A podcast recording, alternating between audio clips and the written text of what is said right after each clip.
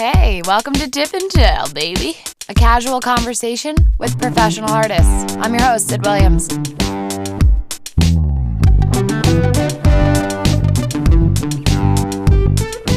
We are walking to Rashad Wright's studio, who is the poet laureate of Jersey City. He's in studio B8, so we're headed down to the basement via the stairs. So as we walk, we can notice some sounds. There's some painters painting with music, photography, there's videographers, and murals painted. There's an exhibition space in the basement right now. And we are finally arrived at Studio B8, Rashad Wright. Rashad, what's your deal? Uh, my name is Rashad Wright. I've never been wrong, not once in ever. Um, I'm the poet laureate of Jersey City, New Jersey. Bang, bang, bang, the first one we had in 14 years. And next month, I plan on being an author coming out with my first book of poetry and memoir called Romeo's Whiskey. I can't wait to read it. Are you at Mana Contemporary because of your connection with Jersey City? Yes, um, when I was named uh, Poet Laureate of Jersey City, Jersey City Arts Council, which is like the organization that helped bring all this into fruition, they decided we want a Poet Laureate, chose me, made sure I got, my name was in the hat with a bunch of other poets and I, they voted for me. And Jersey City decided to give me a small stipend and a residency here at Mana Contemporary while I was Poet Laureate. Can you tell me what a poet laureate is, just for people that are not aware? Um, poet laureate. Uh, okay, so like I think of poet laureate as someone being like the liaison between the artist community and the city, like municipal uh, districts and things like that. So like I'm the mid person between council people and the art scene. That's how I see my role. I've seen other people use it as a platform to uh, bring in like go to go into education, you know, teach workshops, uh, basically being like close to the board of ed. I've seen other people use it as literally just something to get them booked on shows, you Yeah. know? It's different, Yeah, it's different. It's different for it's um, a role that you have more flexibility. super flexible. They didn't even know what role, they asked me, okay, um, you're poet laureate, what do you want to do? Yeah. Like, oh, you don't, like, this oh, isn't a job, gonna- huh? yeah. The former poet laureate of New Jersey w- was my uncle Mm. um, before he passed. And um, What's your uncle's name? Amiri Baraka. So like I grew up around him and I've seen his lifestyle. He's not some larger than life guy living in like some big mansion going around the country uh, performing at colleges every day. Did that once in a while, you know. That wasn't the daily life. He still uh, made sure to come out to every cookout we had. Yeah. Um, so like when I hear these names and I'm not I'm only like seeing like the platform that they created, I'm not sure if I can take that 100% seriously because I've I had the privilege of living with someone that people think is like larger than life, you know. So I guess um You're still talking to artists. yeah, yeah. Everyone lives everyone lives their life differently, embodies their work differently. Um, and I think a lot of the people we look up to are probably just like us, you know, show to show, gallery to gallery, application to application, Just trying to be real. day by day, yeah. Uh, did you go to school? Oh yeah, I went to New Jersey City University here in Jersey City. Bang bang.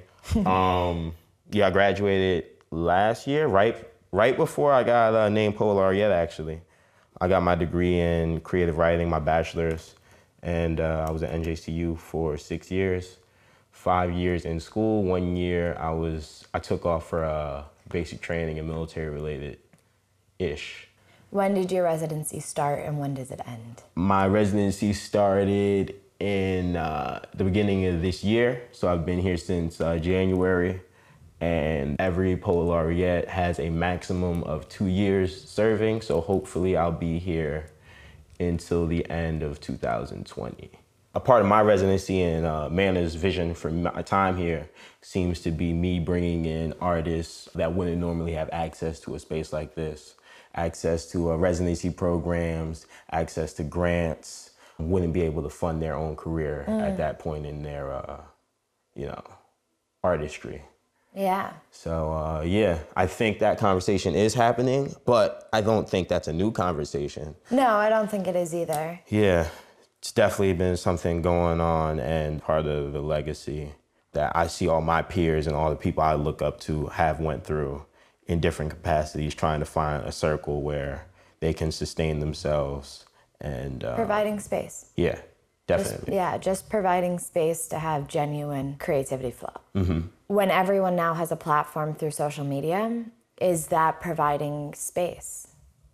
Um, in your opinion, do you think that that is now a valid form of talking to one another? Or do you think that is more talking to yourself? Do you think you are creatively fueled by the platform of social media? Well, this is a extremely complicated uh, thing to bring up. I feel like when we talk about social media, people's people use it as a platform to push themselves and their artistry, and there's a lot of self involved. I think now self is more important than ever because finally people have an outlet to use their voices, have voices, have a platform, one that was almost always exclusive to the upper class, you know? Okay. So in that regard, I love social media and the amount of selfishness available to us of people that have been told we can't be selfish, uh, of people that are told that you know we only exist as a member of this great functioning organism. Finally, through social media, I see people allowed to be independent, have their own identities, create their own selves. You know. Absolutely. But uh, I also do agree with you. Sometimes it is there's it, it's used to excess oftentimes where it detaches itself from artistry. So it's hard for actual art to uh, be on social media because the second we make, we post something or it becomes a recreation of the art. you know? Yes. Yeah, absolutely. It loses the energetic pull It- of something that's in person. Yeah, that's for us because our artistry exists outside of social media. Yeah. But I do believe there are people where that is their art form. Okay. You know, that's this is my that's their workspace. This is where we create. We'll see, oh, how can I engage people, you know? That that in itself is an art form. And I think the uh, influencer is possibly the newest uh, rendition of the creative, you know? Yeah, is, is the influencer, is the artist. Yeah. And are we outgrowing a conversation that we share a vocabulary? We've, if you look at art history, everyone has talked to one another through this shared vocabulary, all the way to, you know, where Dia Beacon highlights, or Dia Art Foundation, so Dia Chelsea included. Mm-hmm. I think this is a great example of a living museum that highlights a conversation from artists from the 60s and 70s that had this in person crossover.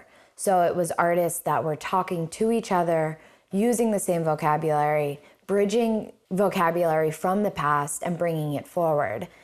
Do you have people that have influenced you in a way that you want to pay tribute to them by sharing their vocabulary, by sharing this collective conversation? Or do you think that the collective conversation of the art world has vanished? I think, uh, you know, we're doing that right now. If there is no platform, we're examples of people still having that conversation. Yeah. I've seen my peers and the people I've looked up to, uh, poets, writers from the 70s.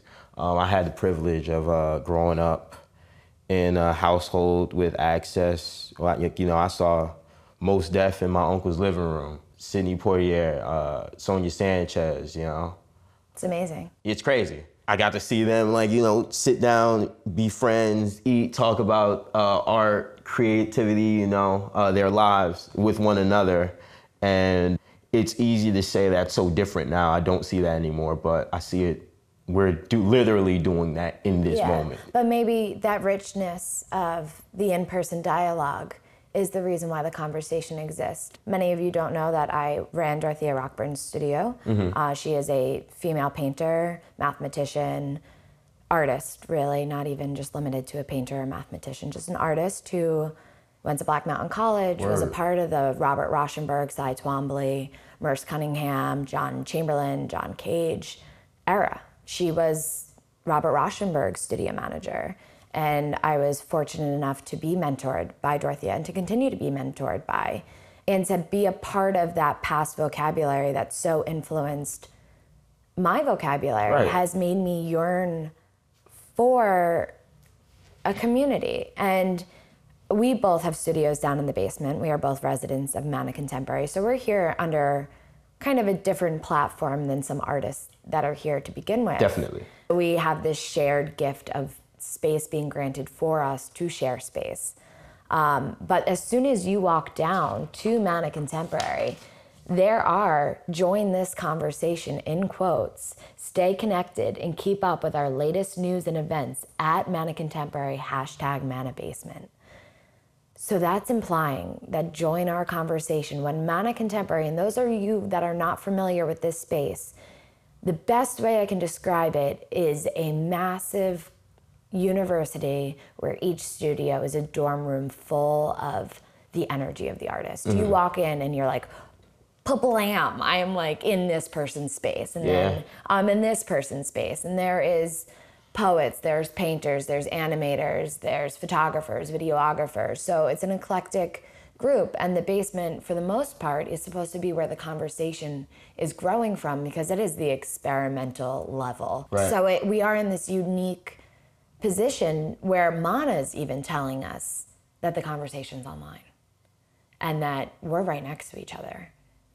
True. You know, we live in our creative spaces behind these doors right next to each other. Why isn't the conversation knocking on your door? And I wonder if you have any comments on that. Um, well, I mean, I'm actually super interested in hearing about like what your community looks like and uh, their relationship to this space and your peers. You like, you know, I mean, I. But to so everyone else knows, um, I uh, I host right now in my studio. There's artwork up, um, all from uh, friends of mine. They're all artists of color that don't have a gallery space, would like to practice being in a gal- gallery, uh, prepare to be in a gallery. So I often host shows in here with other people's work up. I buy some of the work. I also host an open mic here. I'll have uh, And artists. tell that- us when your open mic is, just so you get to plug yourself in. You're right.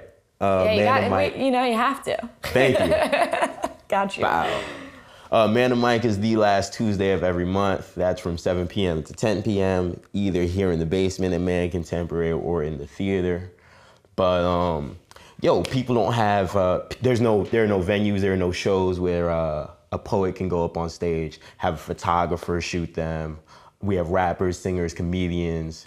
Um, we have vendors come out here, people selling uh, canvas work, jewelry, food, and a lot of people have told me, "Oh wow, Rashad, this is the first time I've ever vended." I sold my first art piece at one of your shows. That's crazy to me. Yeah. And you know that's the reason why I keep doing it. But um, I'd like you to answer the same question. You know, I'd like to. I'd like to get a feel from your community. You know, um, how you create, hold space. Because I know you teach yoga here. You taught me. You should probably plug yourself. I do teach yoga here from 5 to 6 on Wednesdays. It gets moved around, so you're just gonna have to follow me. a Oh, word, it bit. Yeah, some, yeah, I was in the dance studio for a minute. I was in the theater for a minute. Now I'm on the fifth floor gallery. It's a little chilly, so if you do come, bring socks. Moving on up. Come on now. Yeah, we'll see. Yeah. When did our roles reverse? Who plays roles? Come on now. Um, I just I just love learning about people. You know. yeah. I, okay, so if I had to talk about myself, still, um, I think poetry. I think every performer, uh, a performer that doesn't know, listen, take in anything from anyone else, is a performer that's cut off, distant from their crowd. If I can't connect with someone that I'm making eye contact with, I don't know what makes you laugh, what makes you cry, what makes you move, what makes you stay in your seat and feel like I'm important enough to listen to for the next five seconds. So when I listen to you talk and I listen to everyone else talk, I feel like, you know, it's my job to take it in, uh, reflect, bounce off. It's a conversation, right? Um, but yeah, if quick Rashad Wright one on one uh, guide to be a great performer, be a great listener. Uh, it in order to stand out on stage, you have to learn how to stand out in a crowd, um, in an audience. So yeah, I'd like to be an audience for you in this moment. When I ask you, and we have this conversation, and I'm saying that it sounds like in every piece you create, we only see the final product, right? Yes. And you, it seems like yoga is a part of that thing, that process that Yeah. we don't see Yeah. in the piece. Um, in every poem I write, there's a song playing. There's probably like four or five people in this studio having conversations on their own that you'll never see in the poem. Has nothing to do with the poem. But uh, what is your creative process? What does your space look like when you are creating? Is anyone else involved? Does it affect the piece? A, B, C, and D, all of the above, go for it. I would say it depends on the piece. Um, in my studio, I make work alone. Um, it is a place where it is the only studio I've ever had. I've never had much space. I shared a room growing up with one or more. It was a space where I could fully be myself alone, which means I could move my arm really big. I had space. I could explore the relationship between the tangible paper and pencil or paintbrush and my body movement, which was new. I never had space before. I always worked on the floor because I never had wall space. Wow. So for the first time, I'm working on walls, which has completely changed my work. Yeah.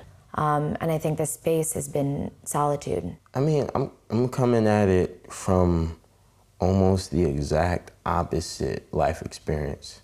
Um, you know, I was an only kid.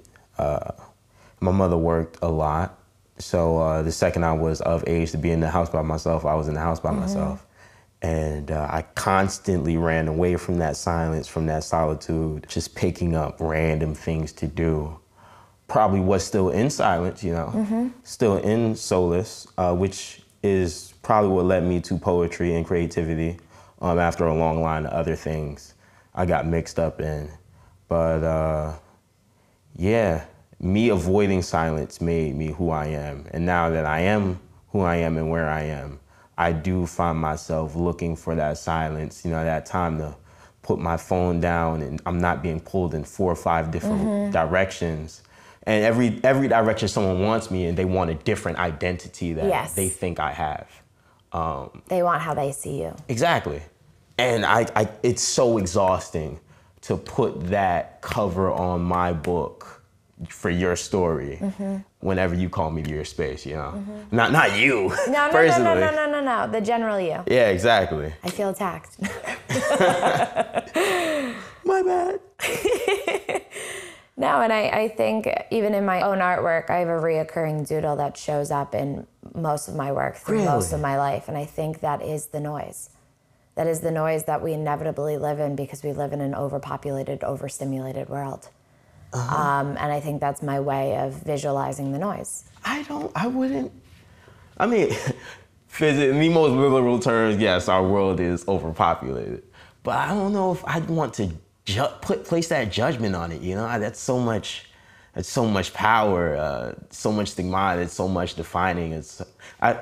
I just sort of prefer to um, take the moment and realize that oh, there may be a lot of things here right Yeah. now, all the time. Yep. I guess that's There's just a lot of opportunity. yeah. You know, you just have to be at the right place at the right time. And I think that's always But that can literally. Well, that's because you're an artist as well. Artists have dictated what is cool, where we live, and where we're going. If you realize it or not, think of Soho was not Soho. Soho was the playground of artists. It was a place where blown out buildings and Donald Judd in cut off gloves was making work because his windows were blown out and rats were running around his place. Yeah. You know, it's a place where you could buy an apartment in Manhattan for $10,000 in 1974 that doesn't exist but where artists go is where culture goes and i think where where are we going I think there's a much more literal answer. Like we were talking about earlier, that place isn't a physical one anymore. That place is the internet. That place is online, you know? Mm-hmm. You can be in anyone's face at any time of the day without even knowing it. but is it their face or is it the way you want to see them Exactly. so how disingenuous you know is is that full enough for people I, these are all parts of the me. If we think of uh, social media as a uh, art form, we have to think of all all these platforms as mediums. You know, these are all just uh, tools and uh, attributes of that medium. You know, uh, when you paint, um, like you were saying, watercolor is different than oil. Yeah. On uh, Instagram is different than Twitter. Yeah. It's just mediums for uh, artwork, literally. Uh, you have to figure out how you're reaching your audience, your crowd.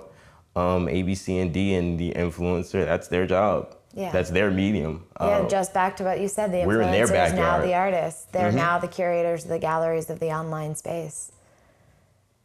Do you think it's important to carry the conversation of the past into the future with us? Yes. And I can see a point in my life where I would have easily have said no.